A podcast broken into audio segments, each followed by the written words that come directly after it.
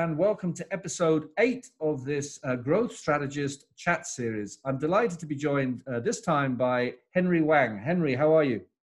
Hi, Simon. Nice meeting you again virtually. And you, yeah. We last met in London in a club about a year and a half ago. So there's very different circumstances, very different times. But your career has just been, I mean, it's just an amazing career. And, and every time I look at your profile, you're adding new things. And I'll go through the headline. So you're an international business and climate change expert, keynote speaker. You've written many books. Uh, some of them are behind you, and we'll talk about those. But I know you've written about negotiations in China and emerging markets and climate change.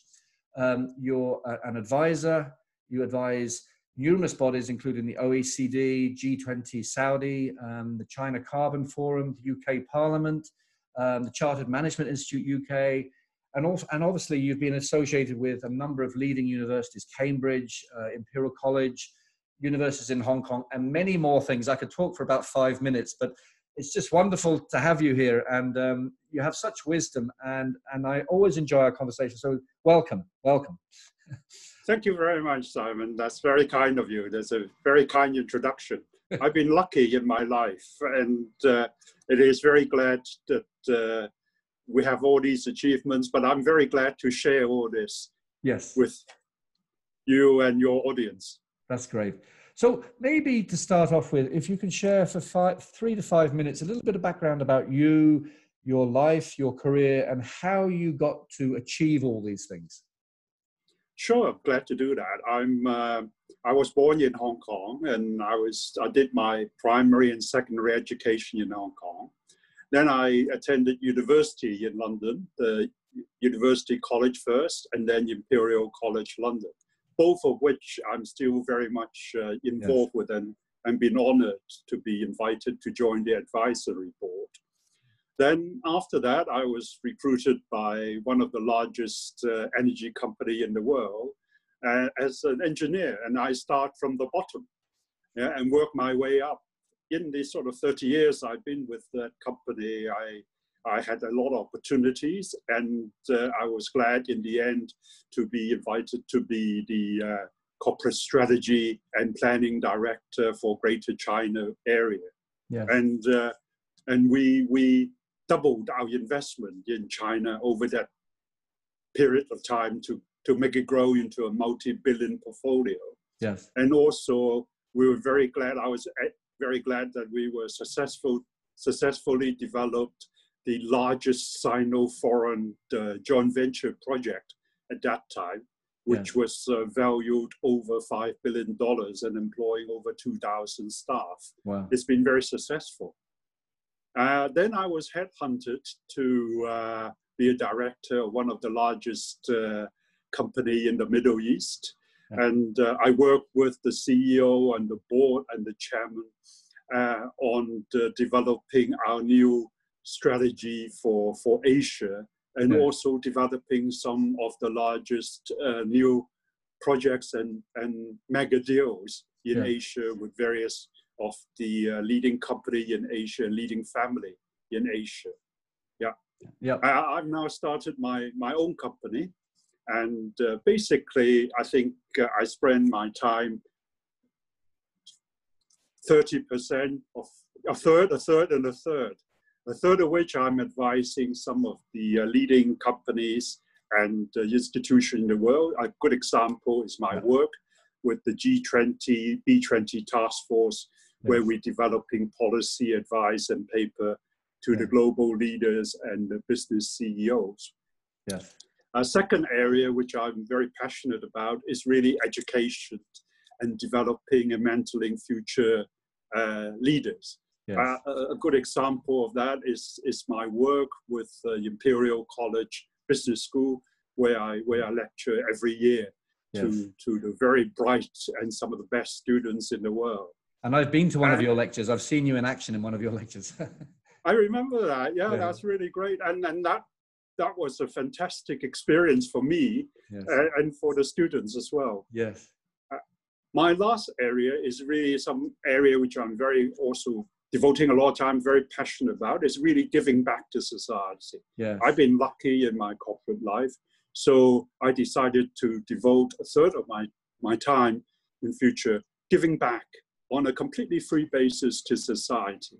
Yeah. And it could include participating like on youth leadership programs. Yeah. One excellent one I did was meeting leaders, meeting leaders, which is really old leaders like me or mature leaders like me, perhaps the right word, meeting the youth leaders of the future.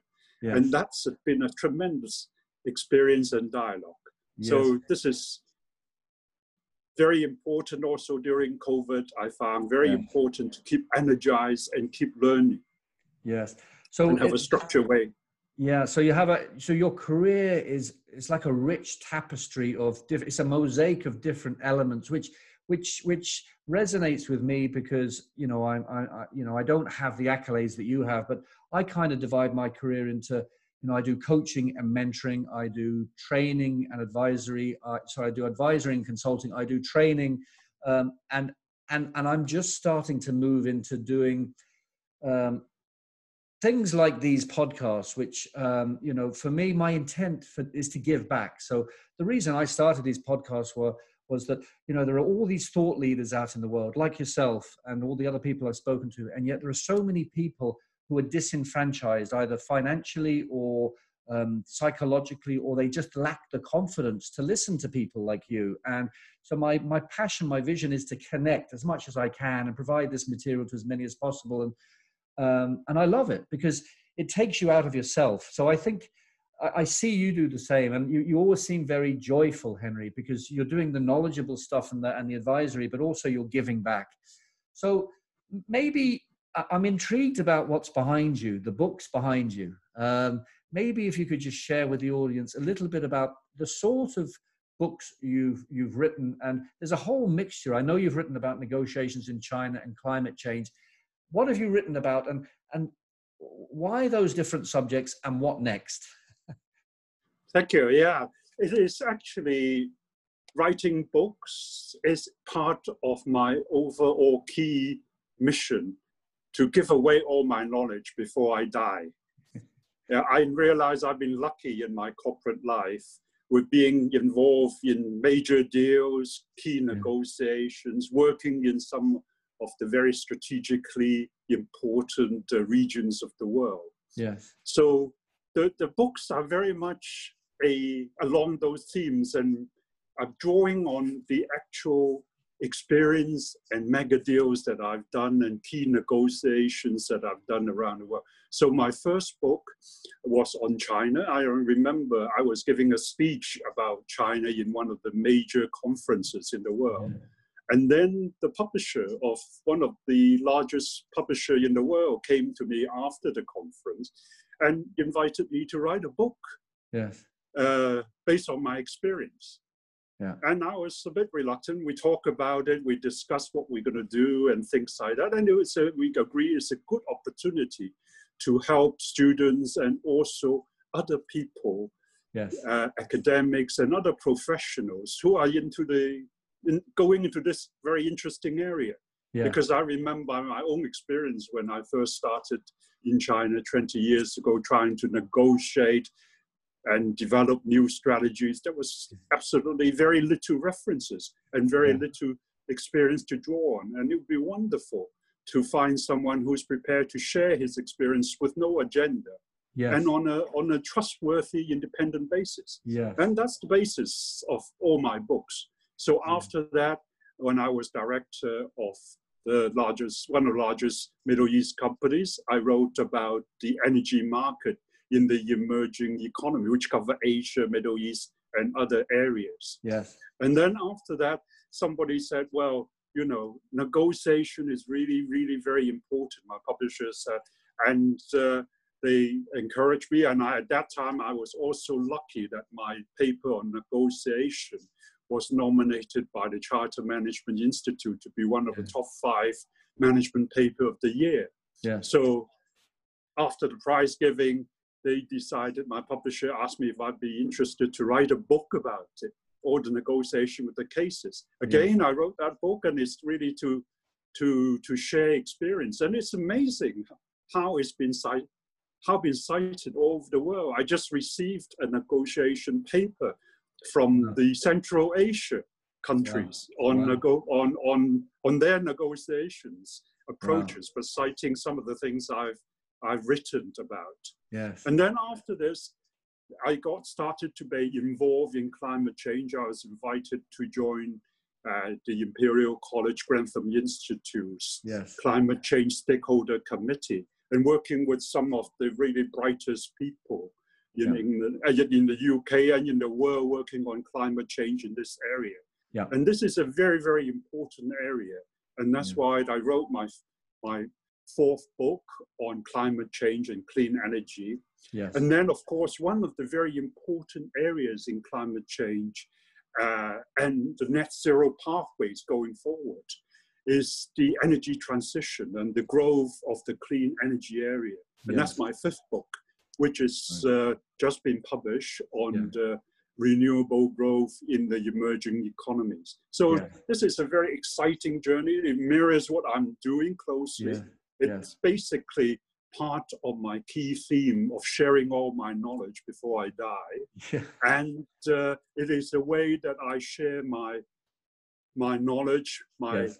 Drawing on international high level cases, business cases that I've been working with, which is not available really for students and for others elsewhere.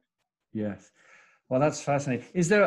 I, I, I wasn't going to ask you this, but is is which one of those five books did you enjoy most researching and writing? Was there one that you ah. enjoyed most? Actually, I enjoy all of them, and I'm starting to plan ahead for my new sixth book on the climate change net zero pathway. Wow. This is because you know I've been invited to work on some of the uh, climate change committees, and also in my work with the G20, B20, I realized yeah. how important it is to yeah. look forward and to build back better after yeah. post COVID. And therefore, the, the net zero pathways going forward and how the world can, can achieve net zero by 2050 and reduce temperature rise and global warming is tremendously important. Yes. And we've been talking a lot of, about this with global leaders and B20 uh, business leaders, CEOs around the world. Yeah. And there's a lot of reports, technical reports, specialist papers. But people have been saying there isn't really a general book that covers all these specific areas. It'd wow. be great if you can write such a book that covers what are what why is climate change important and why do we have to do net zero? Why yeah. we why this important? And secondly, yeah. what can we do in the different key areas like renewable, clean transportation, yeah. mobility, Smart city, very important. Very. Yeah. Green agriculture, not many people talk about it now, no. but it is actually becoming extremely important, particularly yes. as some of the natural climate change solutions. Yes. Yeah. And climate finance, I've been, when we met together, I was working with the city green finance teams right. and things like that in That's the right. city of London. I think it has grown tremendously it and has. it is a very, very exciting area and digital transformation, what we're talking now, you know, yes. and things like that, it's going to be immensely important to the realization of net zero pathways. Yeah. It's amazing. It's amazing. You're involved in so many things. And, and that kind of brings me on to the next question. And, and I'm thinking about something else is that, you know, this year is probably the first year in history that all 7 billion people on this planet will not forget this year. Not for good reasons. Nobody will forget 2020. It's been I call it a circuit breaker year. I mean, I don't think the world is going to go back ever to exactly where it was before 2020. I think it's changed. And so, how do you think this will impact leadership? How do you think this will impact um, the way we communicate online? How do you see things changing or accelerating as a result of this year? I think uh, this will have positive uh, impacts yes. on the on leadership, on corporate life, and how, how we work together. Yeah, I mean, uh, I think we've talked a lot before about uh, before COVID about working remotely, meeting virtually, and things yeah. like that. And many people have said that's impossible. You know, we have to meet face to face and talk about things. Yeah. And I think one of the th- first thing I learned through this is really how COVID is. We're all locked down in our home, in our home office. So yes. I think it is very important to improve communication. Definitely. I read one of the new one of the Fortune 500 CEO I was talking with, and she was yeah. also saying, you know, part of her job, she realized how important it is. Part of her job is to communicate with all her staff who are working dispersely in thousands of homes around the world, yes. hundreds of homes. I mean, they all have their worries, they all have their concerns, but they all are keen to, to work and continue yes. to support the organization and do their best. Yes. So I think it is very important. Communication is an important area. The other area is trust. And a lot of people have said, you know, a lot of CEOs, can I trust that my staff are actually working at home? Can I put in spywares in their smartphones or computer to see whether they are actually sitting in front of the computer? And my advice and my coaching with them is trust, trust your staff. Yeah. The important thing is to for you to communicate well and show clearly what you want to achieve. What is the mission that you have for the organization? And it cannot be business as usual. It has to be something new. And you have to energize your staff by putting forward a vision in which you're building back the organization.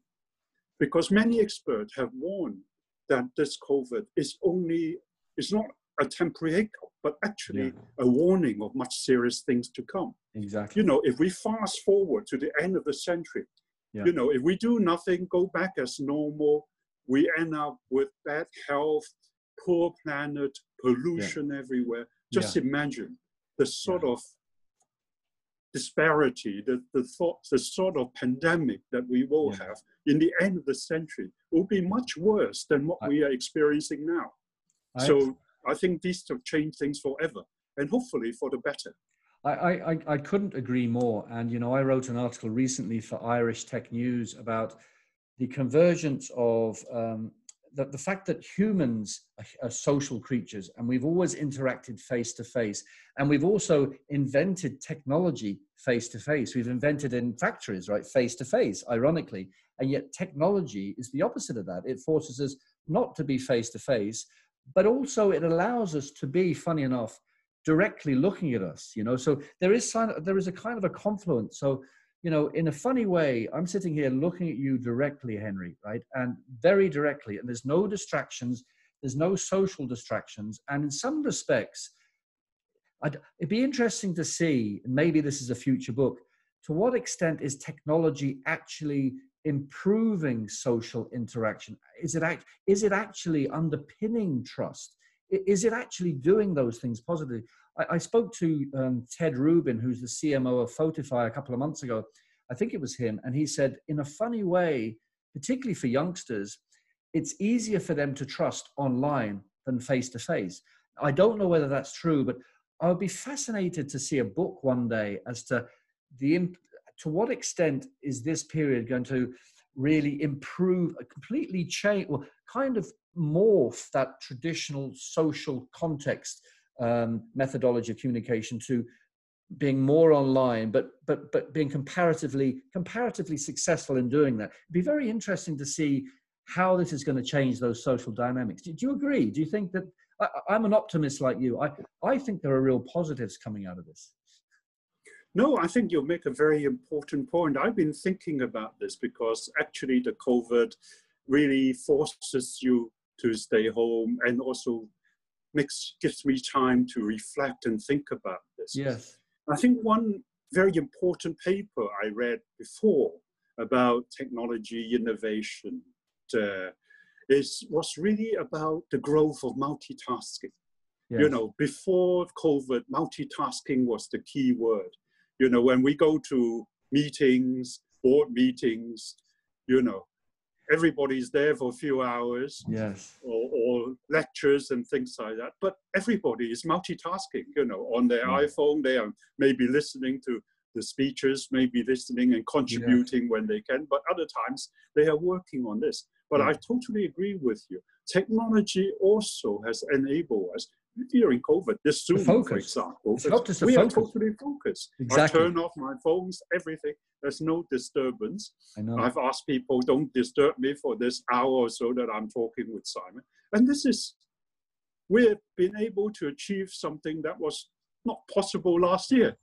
You know, you and I not being disturbed for an hour would be quite impossible. You one, one would have said, but it is possible, and I, I would really treasure this because this allowed me to be focused, and I found that when I'm focused, then my productivity goes up, particularly in planning my new book, researching and what are the key messages, and then thinking about what other CEOs and other global leaders said to me, what they are really interested in, and translating that because the, the, the thought process is is, is an algorithm.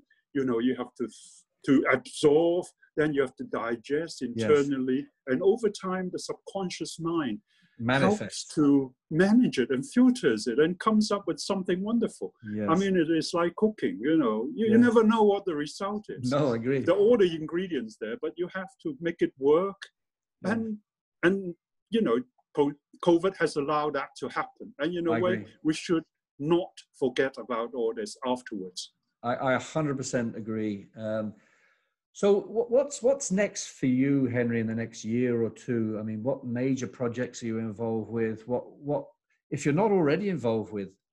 What would you like to be involved with going forward in the next year or two? Yeah. Okay.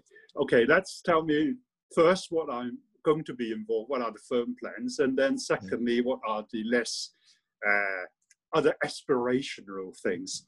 So first of all, things we planned in place going forward is really important.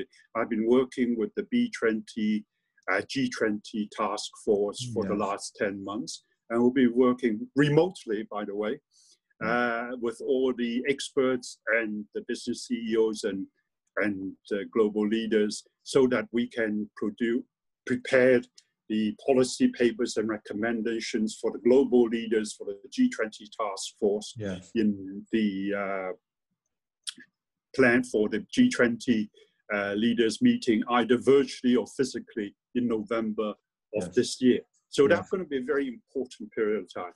And after that, we've also discussed with the leaders that we don't want to stop there. We want to, very importantly, the, the, the recommendations and the proposed policy papers have put, got into a lot of work by hundreds of experts around the world. So yes. we want to go into a phase of efficacy and sharing these okay. with important stakeholders around the world. Yes. And uh, that, that's going to be extremely encouraging, I think important to broadcast a message. So it doesn't just stay up, lock up in yeah, as pieces exactly. of paper in someone's filing cabinet. We want to make it live, particularly with the things that is uh, other things which is going on, like the COP26, which is delayed by one year yeah. into November of next year. But then this give us time. There are good linkages between what we're going to be do, what we have been doing on climate change sustainability, yeah. on climate robustness, with what they're going to talk about next year in COP26. Yeah. So actually, it is a blessing in disguise. and the other thing I'm planning is also to start uh, my, my new book on climate change, net zero pathways, which yeah. hopefully, with the 12 months delayed of the COP and others, will uh, enable it to be sort of published uh, around that time frame, which will yes. help to contribute to the international discussions and argument and understanding yes. of why we have to uh, why climate change is so devastating for the world and why we have to work together to find solution to build back better and yeah. to have the new net zero pathways to achieve uh, to reduce global warming and to return the world to to a more better place yes Wow, uh, such worthy uh, areas of, of work. And um, I'm just wondering if you were going to go back as you are today and whisper in the ear of a 20 year old Henry and, and, and two or three words of wisdom or advice to set the young Henry up for success in this world, what would, what would you whisper to yourself? I, that's a very important question, and it's absolutely a area I really enjoy interacting with the youth and future leaders. Yes, and uh, I can give a real example. You know, when we when I was invited to to to lecture to the Imperial College uh, MBA students and master students in climate, you know, they're really good, really enthusiastic. And the advice I, I gave to them is really to think about, you know, you are really in a wonderful place. You know, you got your life in front of you.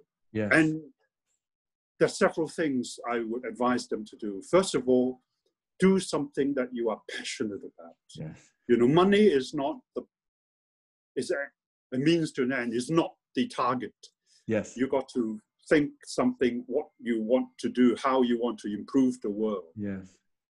Secondly, is to change your mindset about the conventional career, corporate career direction. Yes.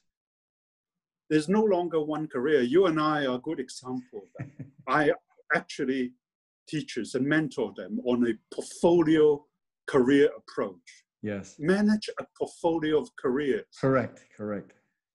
They could be working, they could be studying, but at the same time, they could be thinking about starting up their green fund. Exactly. Which some of them have actually done. They've Yes. taken my advice and Yes. they are starting up some green funds Yes. with some fantastic ideas like reducing plastic waste or sustainable construction using sustainable timber. I mean, these are, re- you know, when they fed back to me, these are the sort of projects that they've done and they're going to implement and follow through. I can feel the passion and I can feel that they are really trying to do something meaningful with their life. And I think those are the key advice, you know. Yeah. So hopefully by the time when they leave the world, we have all to leave. You know, that is one of the truth that Yes. they will leave the world a better place. Wow, that's so that's so powerful, and you're so right. I mean, we- we're given a limited period in this world, in this form anyway, and we're meant to enjoy ourselves. We're meant to have fun. We're really meant to learn and stretch our minds and grasp all the amazing opportunities for learning out there. And we discussed beforehand, there's not enough time to learn all these things, but but you know, I think there's still enough time to have real a real good go at it. So um, it's been wonderful talking to you, Henry. I, I could talk forever, you know, with, with you. It's uh, and we're going to talk again in, in a while about maybe another, another initiative we could we, we could work on together. But um, it's been wonderful. How do people find out more about your work and connect with you? Well, they they can uh, contact me via social media, LinkedIn, uh, or Facebook, or they can uh, they can contact me through my publisher Routledge, my my author website, or my author website on Amazon. Perfect, perfect. With that, it's been a real pleasure and take care, Henry. And I'll talk to you again soon. And thanks very much for your time. Thank you very much, Simon. I really enjoyed it. And me too. Bye-bye. Bye-bye. Bye.